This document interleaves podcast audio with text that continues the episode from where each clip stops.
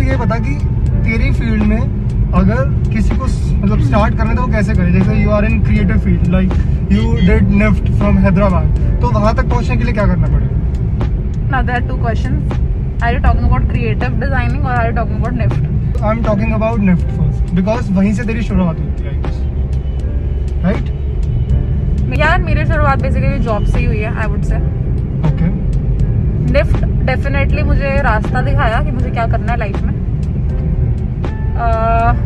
But actual passion जो है basically मेरा निफ्ट भी पैशन था निफ्ट में जो सिखाया बट मुझे जॉब से अपना एक सेकंड पैशन पता चला। ज़रूरी नहीं है कि इंसान का एक ही पैशन हो। दो फील्ड्स में भी उसका इंटरेस्ट हो सकता है। जैसे मेरा हो, हो गया है।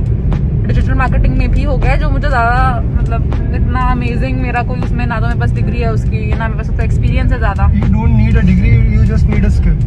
स्किल हाँ तो I been trying to develop my skills in digital marketing but उसमें ऑब्वियसली बहुत टाइम लगेगा एंड आई मुझे ऐसा कभी कभी लगता है कि काश मैंने दूसरों की ना सुनी होती और मैंने अ, मैंने कॉमर्स की जगह नॉन मेडिकल कर ली होती।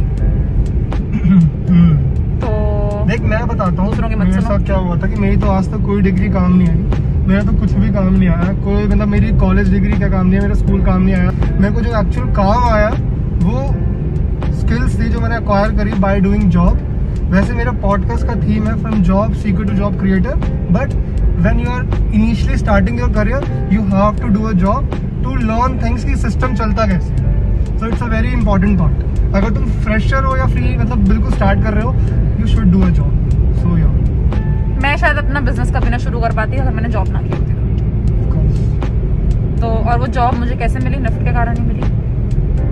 अच्छा एक नेक्स्ट क्वेश्चन है श्योर ये बताओ कि फ्रेंड्स एंड फैमिली कैसे हेल्प करते हैं तुम्हारे करियर में? अब उनके हिसाब से तो they try their best and जब तुम बच्चे होते हो तो तुम अपने घर वालों की ही सुनते हो, उनसे ही तुम ओपिनियन लेते हो।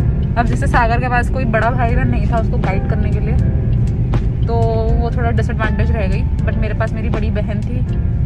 तो I just blindly followed her path जबकि मुझे उस टाइम शायद अपना कुछ सोचना दिमाग लगाना चाहिए था। उसने। कॉमर्स की तो मैंने भी कॉमर्स कर ली। मेरी मम्मी ने बोला कि वो इकोनॉमिक्स की लेक्चरर हैं तो मैंने सोचा चलो ठीक है।